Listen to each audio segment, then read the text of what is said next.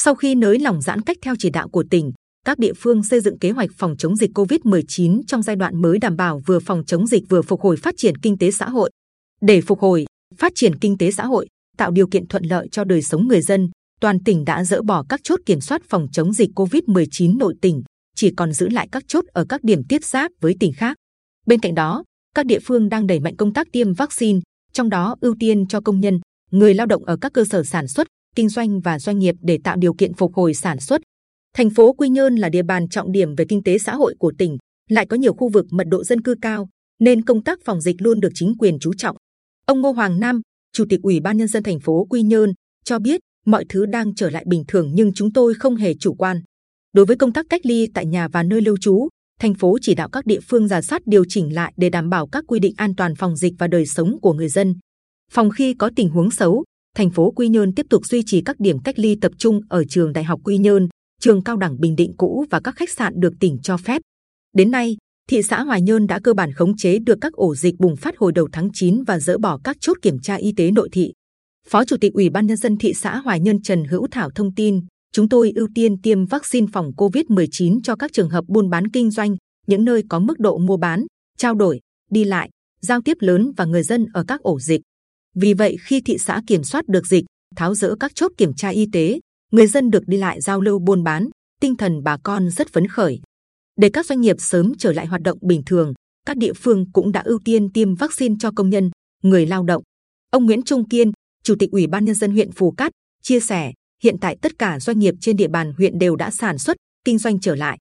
Điển hình là hơn 1.000 trong tổng số 2.700 công nhân của công ty trách nhiệm hữu hạn Delta Galin Việt Nam ở cụm công nghiệp Cát Trinh đã đi làm lại. Chiều ngày 4 tháng 10, công ty ghi nhận có một ca dương tính SARS-CoV-2 tại một phân xưởng và đã xác định các trường hợp F1, F2 liên quan. Tổ chức cách ly. Tuy nhiên qua test tầm soát công nhân các phân xưởng còn lại không ghi nhận ca dương tính nên vẫn tiếp tục làm việc. Huyện vẫn tầm soát thường xuyên trong những ngày tới. Số công nhân còn lại của công ty sẽ tiếp tục đi làm trong vài ngày tới vì chúng tôi đã tiêm vaccine cho toàn bộ công nhân. Không những vậy, đa số các chợ của huyện cũng đã hoạt động trở lại. Tất cả hướng đến mục tiêu an toàn phòng dịch và đảm bảo sản xuất kinh doanh bình thường trong trạng thái mới. Việc nới lỏng giãn cách không đồng nghĩa với nới lỏng kiểm soát mà ngược lại, việc này được thực hiện thường xuyên, hiệu quả hơn. Kinh nghiệm từ thị xã Hoài Nhơn là bài học quý giá. Là địa phương đầu tiên của tỉnh ghi nhận ca mắc COVID-19 và kiểm soát tốt, loại trừ được dịch bệnh ra khỏi địa bàn nhưng chỉ cần một chút lơi lỏng trong kiểm tra, giám sát, tầm soát, dịch bệnh đã bùng phát trở lại ở Hoài Nhơn. Nói về điều này, ông Trần Hữu Thảo cho biết, hiện tại Hoài Nhơn đã xây dựng kế hoạch tầm soát định kỳ đến từng thôn, khu phố trên địa bàn theo kế hoạch số 94 ngày 16 tháng 9 năm 2021 của Ủy ban nhân dân tỉnh, tích cực giám sát thật tốt, cố gắng không để phát sinh ổ dịch. Ngoài tầm soát, các địa phương cũng không chủ quan trong công tác quản lý địa bàn, chuẩn bị các khu cách ly. Ông Lê Văn Lịch, Chủ tịch Ủy ban nhân dân huyện Phú Mỹ cho hay, đối với các trường hợp cách ly tại nhà mà không đảm bảo, chúng tôi sẽ đưa ra điểm cách ly lưu trú của xã. Nếu điểm cách ly của xã đầy thì sẽ cách ly tại địa điểm cách ly của huyện.